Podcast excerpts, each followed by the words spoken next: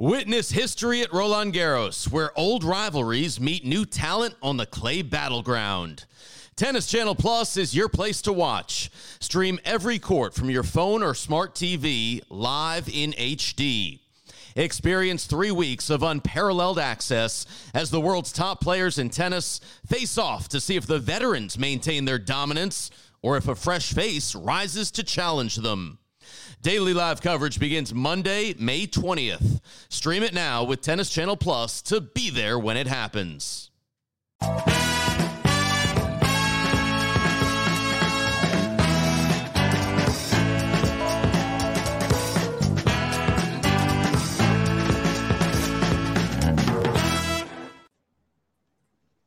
Welcome, one and all, to Tennis Bets. It's Wimbledon time, day one action we're ready to go here. We're on the tennis Facebook, Tennis Bets Twitter, and the Tennis Channel YouTube. Mitch Michaels hosting the show with our incredible guest guest network, our roundtable of gambling experts.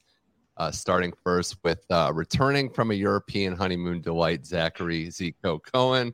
Welcome back. He's our tennis gambling writer. We've also got Kenny Ducey from Covers from the Action Network, his Patreon. A I heard him on a very popular tennis podcast last week as well and uh, Pamela Maldonado back, uh, the Yahoo Sportsbook expert, who's had uh, had quite a fun time. We'll see if her voice still works on this show as well. But uh, a lot to discuss this week. It's day one of Wimbledon, and uh, Zico, haven't heard from you in a while, so we'll get the ball rolling here.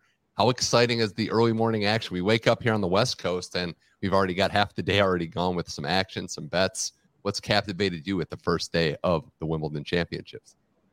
Yeah, I love it. Except that if I wake up at like five, I've still missed a ton of matches already. But uh, I woke up to you know a bad a bad loss at Storm Hunter, so it hasn't been off to a, a great start so far. But I did have Casper Ruud as a quarter uh, to win his quarter again after the French Open, so I'm happy to see that he won in four sets. Yeah, that was yeah. I mean, Storm was a was a play. I mean, hey, there's so many matches. It's like, and I'm not even the biggest superhero fan, but it's like one of those Avengers, you know, Captain America movies where they're just fighting, they're playing everywhere. It's really hard to keep up on everything that's going on. Uh, Pam, as we look towards it, I mean, I know round one might not always have the excitement that round two and round three have, but there's always going to be value, and I think that's the key when you have 64 matches in a draw taking place, you know, over the over the course of two days you're going to have to find value and you're going to have to look for players that you trust and maybe players that you don't. Early on, I, I mean, in best of five tournaments, regardless of what major it is, what surface, I'm always looking for like money line parlays. I don't really want to mess with spreads, game spreads, set spreads, not early on. I want to look at just who's going to win. And then maybe deeper in the tournament as it as it progresses, then I start looking at is there any tiebreak opportunities? Is there best of um, could this go a full five and set spreads, stuff like that early on, just win. mm, yeah, and it's it's hard to do. You know, it's hard to get consistency early on. You got to find your footing. Even the very best, Novak Djokovic winning and going to a tiebreak in set three there. Uh, Kenny, we've already had one set, uh, two sets of love come back. Unfortunately, it was Nakashima losing, which I know stings a little bit. But the good news is there's two weeks to make it back up and kind of build back up. But I don't think it'll be the last. And I think on the men's side, we're starting to see some unpredictability play out. We're also starting to see some lines that maybe in your mind don't make sense. Yeah, I think you're. I think you're uh, trying to get me going, trying to trigger me about this Bernabe Zapata Miralles Tomas Etcheverry match. But I, I do agree. I mean, I think that there's, especially with the surface, we talked last week about how not a lot. Of, there's a lot of players that just have not played a lot of matches on grass. So there are a lot of opportunities early with odds makers essentially just guessing, right? I mean, you could have a guy like Francisco Cerundolo where especially last year, he didn't play a lot on grass, but in theory, huge forehands. His losses were not like bad losses. He had a lot of three set losses to good players. So you have a lot of speculation, and you're just kind of trying to figure out, okay, well, what players are, uh, you know, maybe better than the odds indicate or, or worse. And so I definitely think that this match uh, that I'm trying to follow in the corner of my eye here is one where, you know, River Bates Miralles has played 14 matches on grass. He's seven and seven and his opponent Tomas Martin Etcheverry has played uh, five matches on grass in his career. And this is a guy in Etcheverry who's played about 400 matches across all levels on clay and just about 65 or 64 not on clay in his life. So like that's an example where how can you make a guy minus 175, especially when he has he has a, a, a nice forehand, but I don't think any guy has a discernible weapon here uh, that, that would really make them a giant favorite. So trying to identify a little bit of value. And remember, you always have to remember too, value is just all subjective, right? Like if you would make a line, if I would make this a pick 'em, which I would, and you have a guy that's plus 145 or I got him plus 195 before the match, that is value, right? Value is there's a mm-hmm. discernible difference between what the line is and what your line is. So that's always something I'm looking at. Right one of the things that's great about having a major, but also the time we're doing this show is the live element. We haven't really had the chance to really dive into it. And Zico, there's a couple matches, a couple seeds that are actually losing right now on both the men's and the women's side, that there is an opportunity there. So when we're talking through there, and you can kind of take us through the strategy when when you go into this mode, a, a top player, maybe someone you bet on pre-match, or or maybe someone you were waiting for this opportunity to arise. Where are you at with players like Felix, like Coco? Like maybe even Alexander Bublik that are trailing early in their matches or in Felix's case late? Where are you with the live element of trying to find value and when to strike? Yeah, I generally would like to take someone that goes down that I had before the match. I just don't think that with Bublik, especially, I don't know if I trust him because I feel like he's the type of player that once it starts spiraling, it, it really goes south. But well, I, I actually also agree. Like, I think that in Kenny's case, if uh, you know, if Etcheverry wins that first set, there's going to be a really good price there on the live market which he may not. Pam, Looks like Bernabé yeah. is making a stand here. he might be.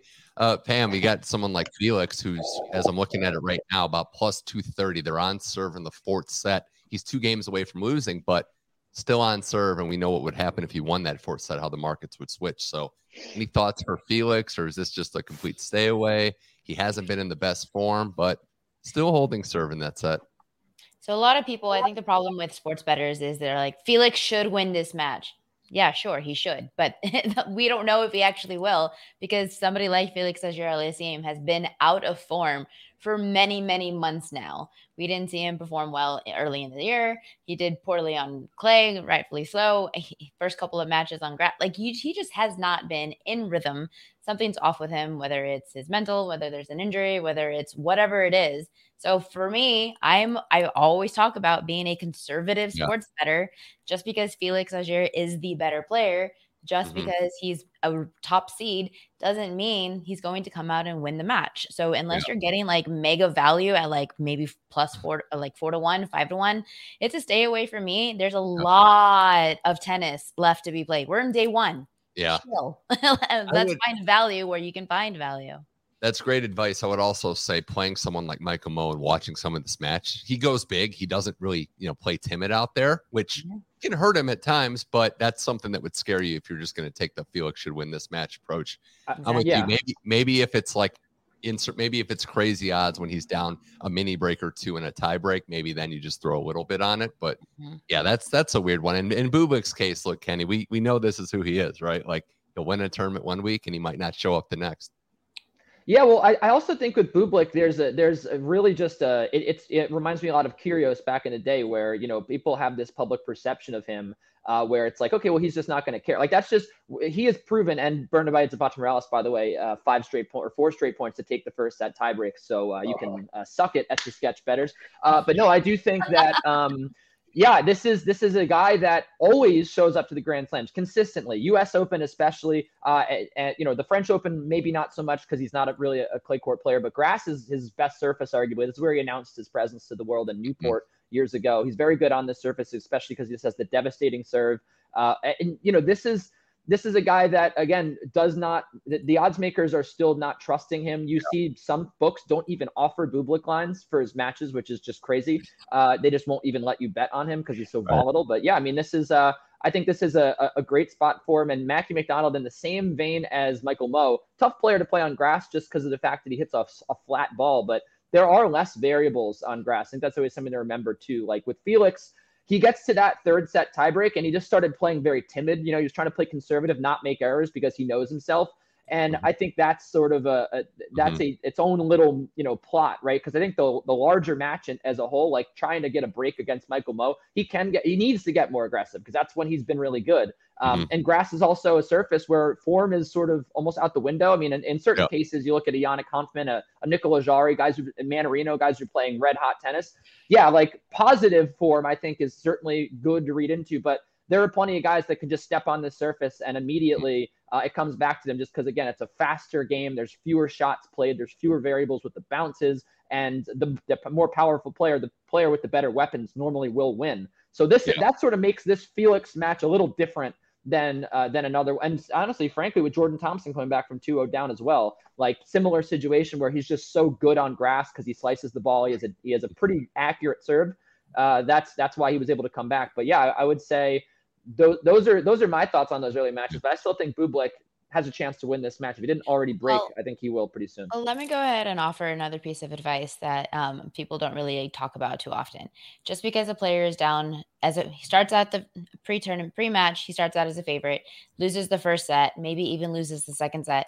Automatically, people jump straight into I'm going to bet him outright to win there are so many opportunities that you can do elsewhere. So, like starting with, okay, he's gonna he lost the first set.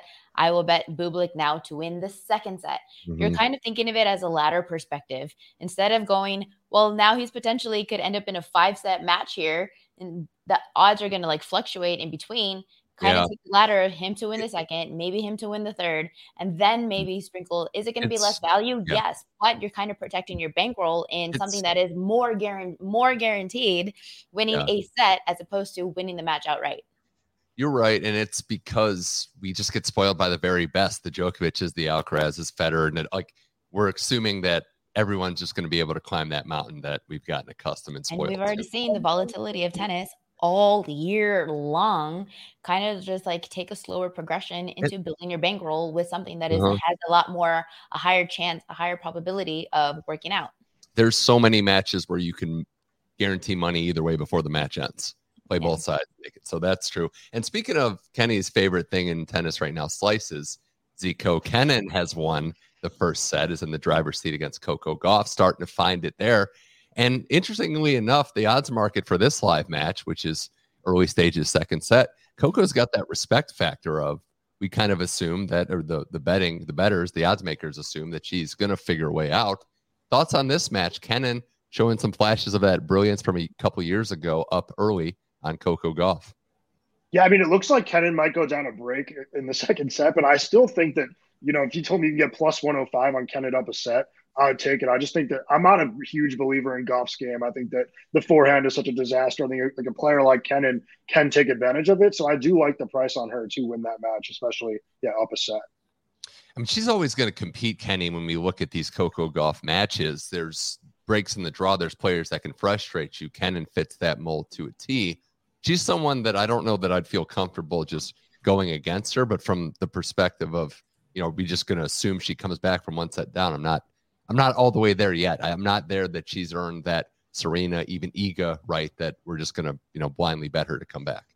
Yeah, I mean, Kenin's a, a, very good player, right? I mean, obviously she she won a Grand Slam, but also, uh, you know, the, the fact that she she's almost like a, a, the female version of Jenson Brooksby on the women's side, where she's just a relentless competitor, and you know, she she's she's uh, not as gifted, I would say, as Coco Gauff is, right? Coco Gauff obviously can overpower her opponents, especially on the surface. And, and that's really how she announced her presence to the world like three years ago or four years ago here. It, has been so long and she's not even 20 yet. So I don't, I mean, I like to, I mean, what was she, 15? Anyway, 16. Yeah. The bottom line is, uh, you know, she, she's clearly more talented. But as you said, like the mental game here, is so tough with. And I, I, I, look at the first serve percentage for Coco Gauff. She's serving at 60%. It's not really like she's had that bad of a match. She's winning, you know, 76% of her, her points on her first serve. And she's still down, uh, you know, two a set and it's about to be even at, at one game all here uh, in the mm-hmm. in the second set early. So like, yeah, I mean, I don't really know what else she can do. And I think that the mental war of attrition here, she's still not experienced enough yeah. uh, to really win it. We saw last year at the U.S. Open. Um, you know, she was really looking good and then just hit kind of a wall uh, once the matches started to get a little harder. Um, so, it, you know, it's obviously growing pains and it's something that she'll figure out to, you know, how to correct. But yeah, I mean, when you face a, a player that's just so ferocious, uh, yeah. like Sophie Kenin, and, and like, you know, when she's actually feeling it and she can play on a surface like this, so sort of does tailor better to her game, you know, it, it's look out. And I think Coco Gauff is certainly feeling it right now. She's got to be on her heels. Witness history at Roland Garros, where old rivalries meet new talent on the clay battleground. Tennis Channel Plus is your place to watch. Stream every court from your phone or smart TV live in HD. Experience three weeks of unparalleled access as the world's top players in tennis face off to see if the veterans maintain their dominance or if a fresh face rises to challenge them. Daily live coverage begins Monday, May 20th. Stream it now with Tennis Channel Plus to be there when it happens. Yeah, and the draw is huge. We know that, right? If if Coco can get by Kenin and this tricky matchup, maybe that gets her confidence and and you know Iga in that sense. Eco just to add to her, she wins her first match against Zhu in straight sets, and that's essentially as hard a match as she could have got. The 33rd or 34th ranked player in the world on the other side of Sabalenka and Rybakina, so good things there. Uh, Pam, as we as we switch to the men's side for a second here, I do want to mention it was Novak Djokovic's start, his title defense. He played, he stopped, he helped to, to dry off the court. He wins in three sets. So ho hum to be expected. But thoughts on Novak starting his campaign for three straight slams and what you're, I guess, hoping to see from him in these early matches. Let's do. Oh, in the early matches, I'll say for 2023, let's go calendar slam. I have been waiting as a fan. People always forget I'm a fan first before I'm a sports better. When it comes to tennis, at least, what I'm expecting from Djokovic early in these matches. I know that we want to talk about how we he likes to start slow and he kind of progresses his way into it. Hard court surface, absolutely. Clay court surface, absolutely. Grass, different beast. It's so easy for him. Not a lot of players are going to have the weaponry to combat against him. So I do expect a lot of straight set victories coming uh, into his back into his side of the draw until maybe even maybe even the quarters. Like I don't expect him to drop a set here. He is one. He is the best returner in the world um, for a reason, especially on grass because he is the best counterpuncher on to- not on tour but potentially of all time. Yeah. So I expect him to have an easy breezy path into the final. Um, it's Djokovic on grass. Easy breezy. Penny, Penny, what was, Penny, totally what was the stat you shared? What was the stat you just shared on Twitter? I don't even want to paraphrase it. The set? Oh, no, the, the stat. stat. Oh my goodness. Yeah, yeah. Uh, Z- Zico uh, compared it to Roman Reigns' title reign, which I, I thought was absolutely yes. Uh, I saw this on Reddit, but it was a screenshot from the the Wimbledon World feed where he it had been at the time he was serving, and I believe the second set, uh, 2,182 days, 19 hours, and 57 minutes since he had last lost at Wimbledon. So that's probably yeah. at 21 hours but yes, I mean, and that, and that's the thing, Pam. Like you know, we talked so much leading up to this tournament about uh, uh about the draw and where Djokovic stood, and uh, you know, honestly, like I, I would have made him a minus 200 favorite to win this tournament just because uh, the, really the only competition in his way is Carlos Alcaraz, and he's so yes. unproven on this surface, and he's been slipping and sliding, and you know, he'll win Wimbledon, sure, because he just, I mean, he hits the ball harder than anybody in the world, but um, you know, th- this is a this is a surface that like Carlos loves to dig his heels in, exploit his opponent's weaknesses and rallies. Like you just can't really do that here. Djokovic is the best in the world by far, four years running on this surface, and with no Barrett, with an injured Berrettini, with no Kyrgios, with no Rafa, with no Roger, I mean, Andy Murray with his, you know, steel hip, like, I, you know, I'd aluminum hip, whatever it's made of. Like, I just don't know, you know, who really steps to this guy. Yeah. And uh, that's why it's, it's more fun to like look at the, the microcosms of the. I'm going to steal this opportunity to say, look at the quarters for, I think, some I more, yeah. more compelling stories. A guy like Corentin Moutet. Could Corentin Moutet win this quarter? He absolutely could. Absolutely. He's on the right half of it. He's that on the quarter, yeah. Casper half. He, he's he looked really good yes uh, today against uh, you know Richard Gasquet. That this is my favorite. I think there's like six players that could come out, seven really, that could come out of this quarter, and I think that's more of what Wimbledon's going to be this year on the men's side. It's like okay, right. who can be a first time semifinalist? Because we'll get at least one.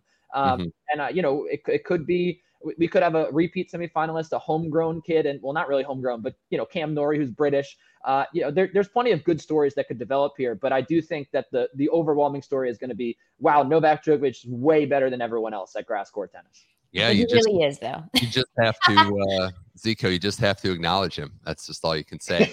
And uh, hey, by the by the way, I'm the only one who wore white today. Where where's the white? It's Wimbledon. You can't be wearing a black shirt. Uh, uh, Pam's got gray on. Mitch has, it looks like he's got to a business lunch. I'm the only one who brought the white here. I thought maybe we could all wear white. I spent four days in Nashville for a girls' trip, and I just got home about an hour ago. So cut me some slack. Yeah, white T-shirt. Come on, next, next show we all got to wear white. Ridiculous. Uh, we have a dress code I'm gonna wear, No, I had missed another opportunity to wear my Novak shirt. So from here on out, it is Novak season, Djokovic season. It is only Djokovic shirts from here on out. You- I'll so- write I'll write Nole minus 160 Yeah. on my shirt next time because that's I I've got a lot of money on that. So So b- before we get to the quarter set, I do want to open this up. Alcaraz, the clear number two, deservedly so. What value do you guys put into the odd, the number that he's at? Because we're all, I mean, I think everyone here is saying the same thing. Clear number two, no questions asked, but also a gap between one and two. So Well, Pam, I guess we can uh, start there. I'm Where so do we- ready for this because Go ahead. first off. I- took Djokovic. I tweeted it out to the world. You take Djokovic right now. The second that he won for the French Open, you grabbed Djokovic at plus 110. Easiest bet you can make of your life. Then pre-tournament, he went up to minus 160. I wouldn't. I I wouldn't say that because I actually did say it. You be you. Uh, you are now at a larger risk taking Djokovic at minus 155 than compared to the 110. Not just because of the price, but because of Alcaraz he is potentially developing his enough skill set to be a legitimate possible threat. There is a period where a Nadal was struggling against Roger Federer, lost in straight sets, lost in four sets, lost in five sets, and then he won. But he look how long it took for him to v- develop that set. We saw Carlos Alcaraz in one tournament completely just adapt his game into a grass court player. So his pl- price at plus 350 pre-tournament being the second favorite I believe has holds so much merit. He's much better in his shot selection. He has better point management. Granted, it is a very small sample size at Queens Club, but he improved on his serve largely in one tournament at Queens. We saw him go bigger on his serves when he needed to. In the second set at Queens in, in the final, he had eight straight serve points won against uh, via unreturnables. That was like a big time serving. He recognized the moment. He knew that he needed to up his level, and he was able to execute on that. So. I'm super excited for Wimbledon because yes, it, we could potentially see Djokovic versus Carlitos. That's going to be an amazing matchup because this is the best of five. The keen counterpuncher in Djokovic on his best surface. It's going to be a huge mental battle. Yes, I still largely give the favorite odds to Djokovic, but Alcaraz, I am super impressed with what I saw from him develop so quickly. Well, I guess what I'm and I and I get that, but I guess what I'm asking for is if he's 350 to win the tournament, would there be better value in betting him to make the final? Or do you just bet the Well- bet that number and then hedge if he gets there or Djokovic something happens and you know you're looking good? Kenny, raise your I hand. gonna- I was pointing at Zico because he's, he's Yeah, ready yeah. to say something. Okay. My my problem with taking Alcaraz before the tournament is that I think that if he were to get to the final against Djokovic, you might get like plus 230, plus 240 on him. About And I just think that, that so much could go wrong on the way there that I would just rather wait. I did like Alcaraz before the tournament, probably a little more than all of you guys did. I think that, I don't know. I, I thought that what happened at the French Open was a little bit of a fluke. So I think that, yeah, I just think that he has a really good chance of winning this tournament. I just think that the price you're going to get in the final isn't going to make you regret not taking it before the tournament. I, I totally agree that uh, that a lot could go wrong here, and I but I also think like Pam is right that it holds merit. Like Alcaraz should be uh, the second most likely player to win, right? He should be around plus 400, plus 450, whatever. Uh, but at this price, like there is no value. I don't think there's any value. Uh, I think if he were closer to plus a thousand, there would be plenty of value there at 10 to one. But like this is a guy that I see a really difficult road, frankly, uh, for a guy that's still. I mean, he he did win Queens and it was impressive, but he's still trying to figure out how to play on this surface against some of the world's best. Like it's one thing if you could beat Grigor Dimitrov, but I mean, look, I could see Nikola Jarry beating him or taking at least a set off him. He did uh, on clay, right? Uh, you could certainly see Zverev with his powerful game. He's played a lot more grass court tennis than Carlos. He's beaten him before. Uh, he's going to come into this one with a lot of confidence if they do meet on grass, considering he knows he has ju- he can hit just as big of a ball. You've obviously got a guy like Frances Tiafoe hits a huge ball. Holger Rune on the other half of this draw. Like I, I think if we're talking about the draw, I didn't even mention Alex de Minaur. I didn't even mention uh, you know, it, it, some of the other guys here that could certainly hurt him. I, I and Matera Fair to Berrettini is that another one. side, that This, this is a loaded draw. This is a loaded quarter. Like uh, t- so, Carlos, especially, he's like minus. I think he's minus one sixty five to come out of this quarter. That to Mhm. me is outrageous, and that's where Yeah. I draw the line. Where I say, well, there's simply no value because I, I would not say it's more. I think it's about a coin flip, or maybe about a fifty five to sixty percent chance that he comes out of this this draw, just given the all the names. There is any one of those guys I just mentioned could get hot. And we've seen them win on grass before. They could easily beat Carlos. So I think it's going to be a tough road to the to the semis for him. Minus 165 for Alcaraz to win his quarter at the French Open. 100% I take that with confidence. Exactly. Yeah. doing that on Wimbledon, yeah, a mm. lot can happen. And now, especially since we don't know, you don't have as much playtime uh, yeah. Time on court as you would on a clay court surface. But still, we do know that his body is susceptible, and any yeah. any given day, there's rain in the forecast. Um, how is that humidity going to affect his full body cramping that he's coming back from? Yeah, but and Pam, you of- mentioned you mentioned Nadal that growth. I mean, that was incredible growth. That was also three full years. Growth you yeah, know, and yeah. that's we're not there yet. So and listen, and and let's just like Ugo Humbert is like he was 2021's hottest grass court player, right? Jarry, mm-hmm. Zverev, Berrettini, Sonego, de Minaur, Tiafoe, I mean, Wu. I think I think it's you're right. Quarter. I think you're rightfully naming all the players that could potentially threaten uh, Alcaraz, but I would not say threaten to the point of loss. I would yeah. say threaten to maybe maybe going that's, five sets. That's because I'm, I'm, not saying he, was, I'm not saying even Wu would beat Carlos Alcaraz, but what I am weapons that are necessary to excel on grass, he's already has all of those weapons. He has the slice, he has the drop shot, he has a kick, serve, he has a solid serve, a big serve that he's improving on week after week. He has all of the angle shots, and plus he has his speed. Like he has all of the weapons needed to win Wimbledon. It's just a matter of um when and not if. I completely exactly. agree with you. Exactly. I, I, I said that in one of my previews. I, I do think he's going to win many Wimbledons because he does sock the ball. But I, mean, mm-hmm. and like I said, I don't think that like Ugo Humbert is going to beat Carlos Alcaraz. I just think it's a comical amount of names in this draw in this quarter specifically. And like we Berrettini just gets lost because he's unseeded, but like he was the second best grass court player in the world for multiple years until he got hurt this year. Yeah. Like that's what I'm like. This is just the most ridiculous quarter and to have him as a as a prohibitive favorite at minus 165 considering he's played like seven grass court matches in his life is outrageous. Right. Anyway yeah we're gonna get to the, the, we're gonna get to the portion of the show where kenny just names every player in the draw but that that'll be coming down the road. Wait, i basically just did. Yeah.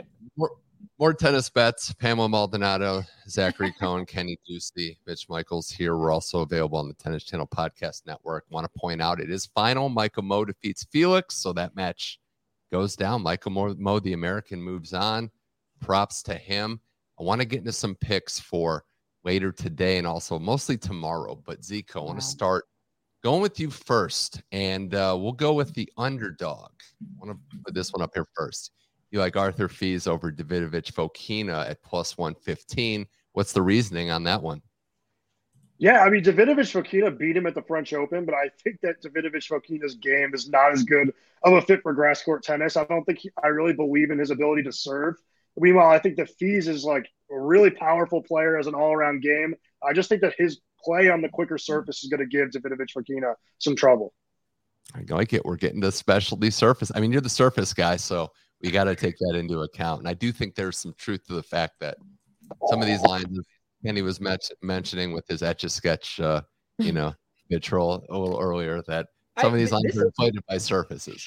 This is a line that I actually I I I, I could see either guy winning here. And I know that's a cop out, but like I, this is one of the few matches where I just have no interest in betting because Fokina, you know, we talk about it with Tommy Paul French Open. This is the meme for Wimbledon. Is Fokina was the boys champion at Wimbledon. Don't never forget it. Uh, he did beat Hubert Hurkacz here last year. He's a good grass court player, but I just think in general, I agree with I, I, I disagree with Zico that he's not a good grass court player, but I agree with Zico that he's not a good player in general. Like I don't think he's good at tennis. I think he his mental his is like he, his shot selection has just been awful throughout his entire career. He's not matured. He's not gotten better. And I think Fils is going to have a better career than Fokina, and he will lap him mm. multiple times over with that said, I I'm just I don't know like I don't I, I don't know what to say here. Like I love firing off the hot takes. I mean, you could say it's not a hot take at all. Arthur Fils is really good, and he's he's a way better player, and he's also a much stronger player mentally, despite the fact that he's like four years younger. He's a I love him. He's rock steady out there. Um, eh, you know, but this is a new surface for him. We saw Luca Van Assche have success on on grass, even though he's never played. It's like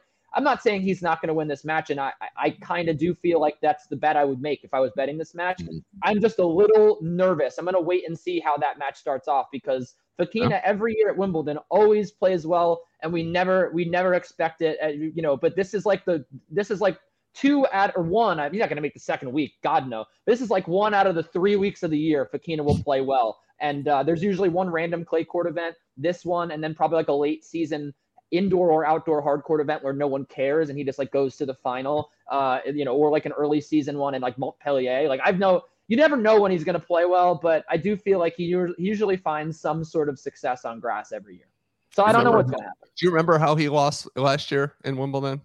Does anybody remember that? Oh match? yeah, and that was the uh he got the code violation in the tiebreak, right? Oh, that's right. Like nine, nine, nine, eight in the tiebreak. It was like a good tiebreak too.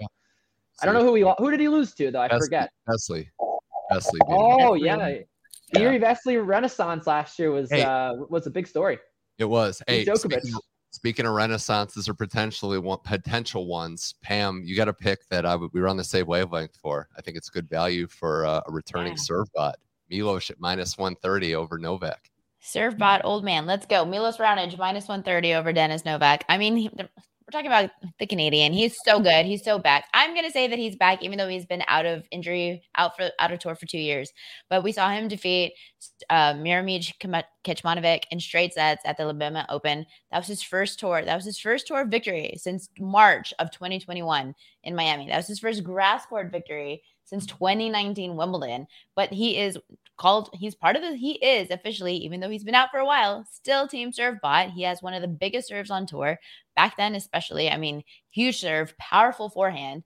And we did see him withdraw from queens club. So Mhm. injury does come into a, a factor here uh potential injury that maybe he's still trying to recover from. But i think in my opinion like watching him win in straight sets that's great for his confidence. This is fast court that we talked about. You don't require a lot of lead up in order to find your groove He's still one of the biggest serves on tour. He looked perfectly fine in his in that first match. Um, I have confidence that he is still the big, powerful server that we know him to be. And Dennis Novak, if you look at his entire history of not just 2023, but his matches, he has not de- played against a big time server server especially on a faster service this. So I think we're getting a huge discounted price of minus 130 on Raonic simply mm-hmm. because he has been out of the game for a while.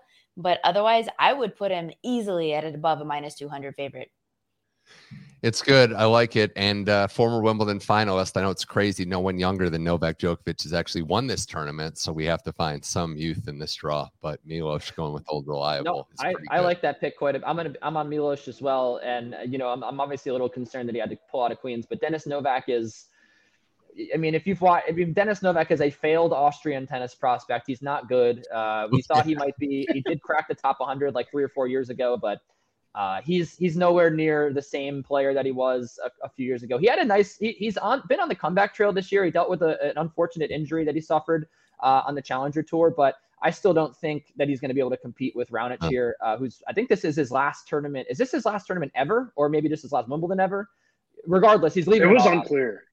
It's Unclear. unclear. I don't think Yeah. he's I, uh, identified what I, uh, nobody knows. I'd like to just, uh, Mr. and Mrs. Novak, apologize for for what Kenny just said about your son there. But, uh, no, you should really apologize to Dominic Thiem. that's who's his best friend. Hey, hey, well that's good. We'll segue in because we'll do we'll do uh, something here to kind of you know bring everyone together because I know we got a lot of Thiem fans on this panel. Kenny, you like Thiem plus five and a half against Tsitsipas. Tsitsipas. So why Mm-hmm. do you like Dominic Thiem here in this setting for minus one twenty against that certified lover boy? What's the point here? Yeah, well, I mean, I, I think it's it's very obvious at this point that Stefanos Tsitsipas is uh, is all out of whack. Uh, he's he's he lost to Dusan Lajovic at a, an exhibition, and I know that it's an exhibition, but it's Dusan Lajovic, and it's also a tournament where Tsitsipas, like I, I, he, I mean, he, he just did not look good in that match, and he's he needs wins. Like he is one of the most out of form players in the world right now after losing to that quarterfinal to to to Carlos Alcaraz, and just didn't even show up for the match. Uh, since then, he's lost now three of or excuse me, yeah, three of his last five matches. And he was never a good player on grass to begin with. If you remember, he, he made some strides. He had a great season last year on grass. He had that epic clash with Nick Kyrgios in Halle before they had that match at the at Wimbledon. And frankly, the fact that Tsitsipas took a set off of Kyrgios, I thought was very impressive because Nick was, you know, Nick is a top three grass player in the world when healthy. So anyway, all that said, this has never been a surface that's been good for him. He finally figured it out last year, but also that was in the middle of like a great run. Like he finally came back to being like a top 10 player. Um, he is he is struggling off of grass and and he was struggling on a hard court and on a clay court this year. And now he, t- he faces a guy in Dominic Thiem who we know for knew for years that Dominic Thiem was a good player on on clay, and the question was like, okay, when's he going to get good at the other surfaces? Since his comeback, we've documented this on the show. I think Gruskin's talked about it. Zico and I and, and Pam, we've all talked about it. How he's not been good on clay. He's been much better on the faster surfaces because he's been trying to rely a little bit more on his huge forehand, his serve, and shorten points because he's just not the same player he was. And also, he can slice the heck out of the ball. He loves to slice that backhand. I, I just think that Dominic Thiem, a guy who comes in with a six and four all-time record against Stefanos Tsitsipas, I don't really care that he's out of form because you know what? Tsitsipas is out of form. And one of these guys is going to step on the court and just find immediate success that they have not found in a while. I think it's going to be Thiem because he's got nothing to lose. He's going to go for broke. Tsitsipas's head is all over the place right now. He's playing awful tennis, but he's never had success on grass. And again, that's what I keep coming back to is that he had one good season on grass last year. And that was, again, when he was uh, looking like a much different player, more motivated, more confident. He's, he's, he's all over the place right now. So I think Thiem covers. I think Thiem probably wins. And I think Tsitsipas maybe goes into hibernation after the, his first round or second round exit. Mm. Pam, I know Pam, I know you're a, a Thiem fan as well, and uh, I, I, totally agree with all Kenny's reasons for poking holes in Tsitsipas's potential yeah. here. But we have been waiting a while for Thiem to put it together, and I know the spread game is the safer bet, but we'll uh, see. I mean, this is a, this is an opportunity for Thiem, but it's also one we have, like I said, been waiting on, and it hasn't happened yet. Um, unfortunately, I can't agree with this wager. Not because I don't agree with the all the points that you made. Fantastic, fully agree. But for me, when I'm taking a tennis wager, I'm always more so looking for a play on rather than a play against. Mm-hmm. And for me, it's a play against Tsitsipas rather than a play on Thiem because you mentioned it. I we haven't really seen everything we know that he can be come to fruition. He just hasn't executed in I mean, losing Zverev, I mean, I'm not at all putting Zverev in the same class right now as Tsitsipas on grass, but I saw that match and I was just like, well, there could have been more. it's yeah, just, yeah. I well, just feel like uh, I'm not ready yet to be putting my money on Thiem. I've kind of given up on that boat for mm. now. I'm more so of just like a fan. Like I hope to see it, but I'm not. I'm losing my confidence week after week. I'm especially like when it comes to this many matches. I'd rather look for players that we know have a good grass course history. We know have a big serve weapon instead of well, they're playing somebody who's kind of in an if mode right now. Hmm. Yeah, winner of this match takes on uh, pr- most likely looks like Andy Murray if he comes through his first round match. So it's a pretty loaded first uh, little mini section there. All right, let's get more confrontational. Zico and Kenny head to head on a bet in a match that just started. Quentin Halys taking on Dan Evans. I don't think I have to tell listeners and viewers of this show who's on which side, but Zico going against Dan Evans, going with Halys. What's the what's the logic there? And uh, I think we're in the third game, so how we feeling early? I mean, I am an Evans guy, not as big as Kenny, but I am an Evans guy. I just think that no he's been so bad this season, and his serve is a disaster. So I kind of just thought that Halys would get by just based on the fact that he's holding it like 89% this year. I think his serve is going to be really hard to get back in this match. I wrote in my story on it on vsin.com that Evans is probably going to maybe win a set because the crowd's going to be urging him on, but I don't think he has enough to get by. Well, here's what's at stake here, Zico. Dan Evans, can you tell me the last time Dan Evans had a losing record on grass in a season? Just guess. I can't. 20, 2014.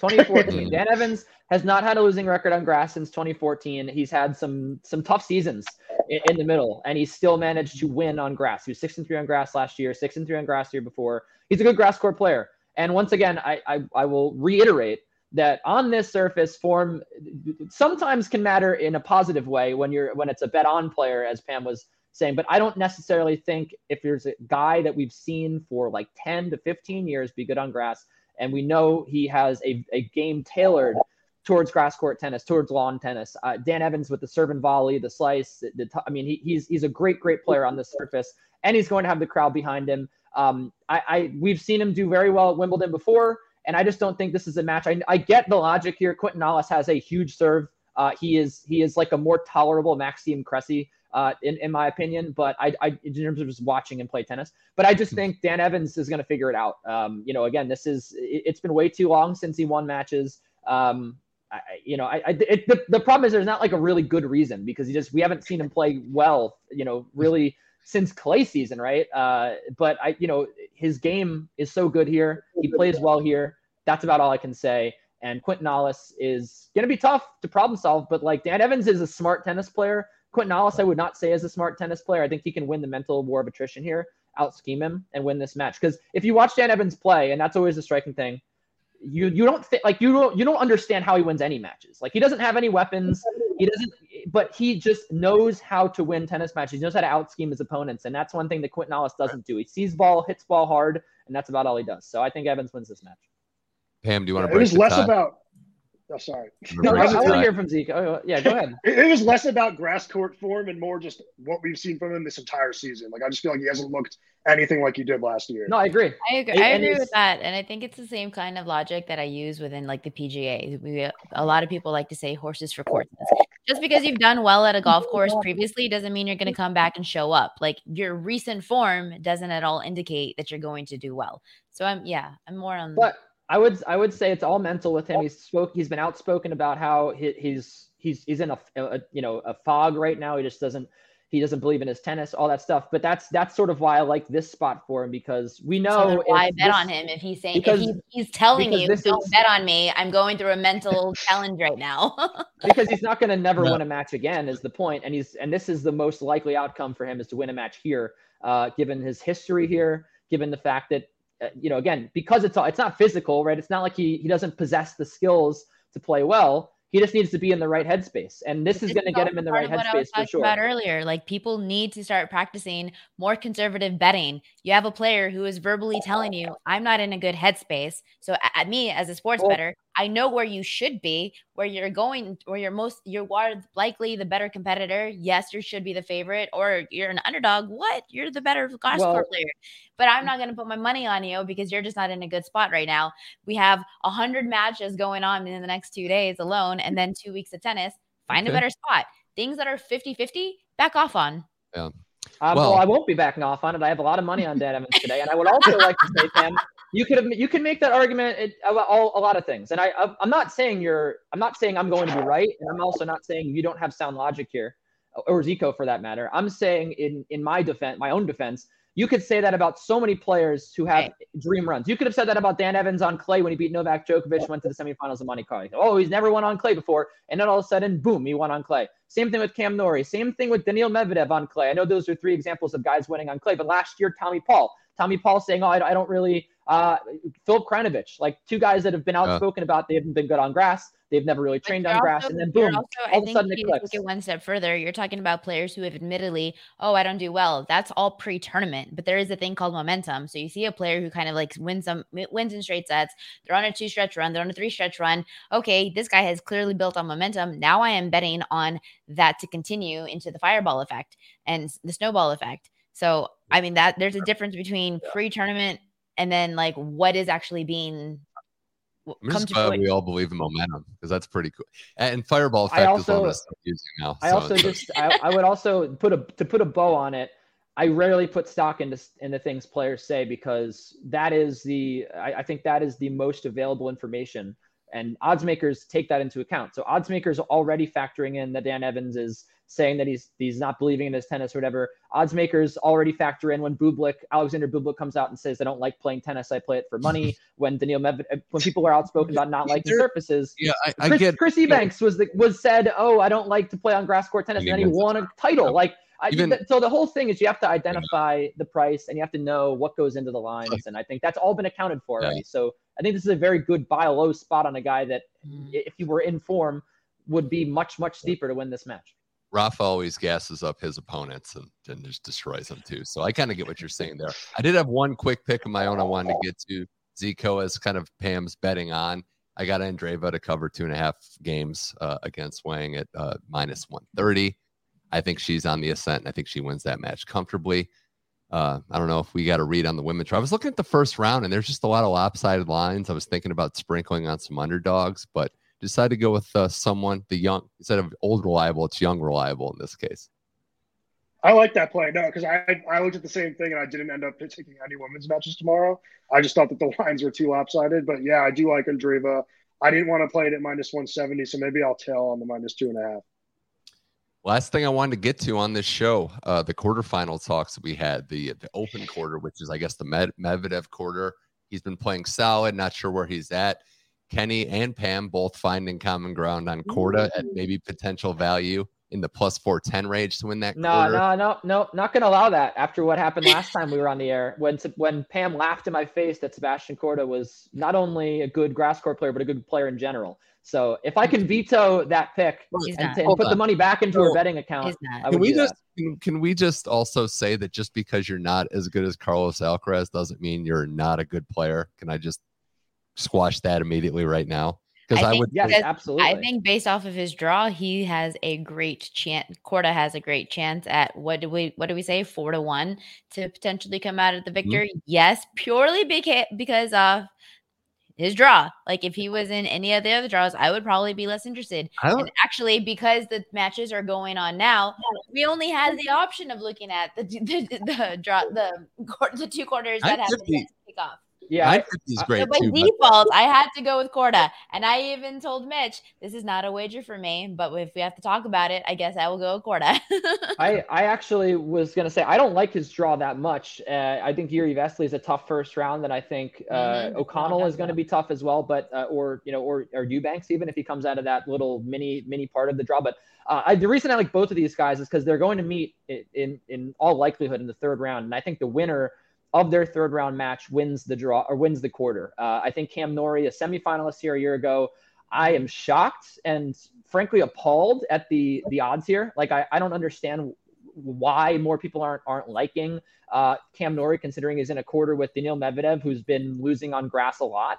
Uh, Stefanos Tsitsipas, who's I mean, I think could easily lose tomorrow to Dominic Thiem. Those are the two top seeds here. Tommy Paul had a great Wimbledon last year, but has, you know, uh, he's still not a player that's really proven that he's going to be better than Cam Norrie or Sebastian Korda on a grass court. I think the draw mm-hmm. broke right for both of them. I just think it's unfortunate that they're both going to have to face each other in the third round. But like I said, I think those are the two best players in this quarter, in my humble and honest and always correct I opinion. Believe, and I, I do think that, that Adrian Mannarino can make noise as well.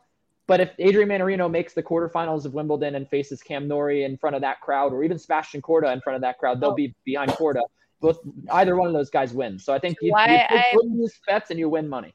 Why I'm defaulting into Korda is because I think if he can get past, not I think if he if Korda does get past Jiri Vesely he is a wild card. Vesely can show up. He's the, he's one of the few players who has a perfect record against Novak Djokovic.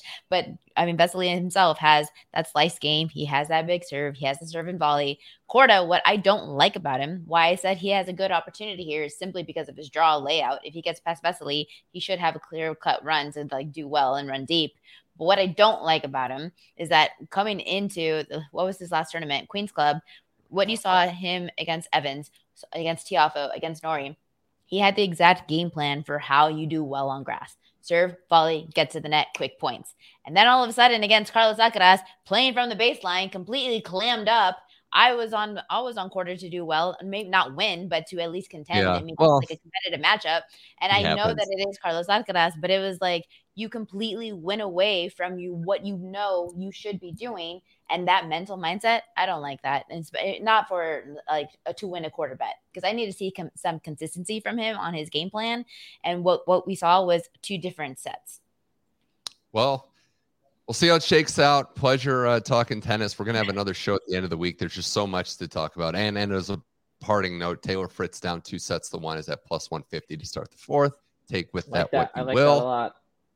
Uh, Kenny Ducey, Zachary Cohen, Pamela Maldonado. It was a pleasure. Thank, appreciate you guys coming out on a Monday, especially after a long weekend in at least one of our cases. So thanks everybody out there for listening as well. We're on the Tennis Channel Podcast Network on all your podcast platforms. You can catch the show on YouTube, Facebook, and Twitter, Tennis Bets as well. Thanks to producer Mike, Mike Haston for producing the show. Uh, Mitch Michaels will be back later in the week with more Wimbledon talk. Good luck. Stay safe enjoy the tennis from the All England Club. This was Tennis Bets.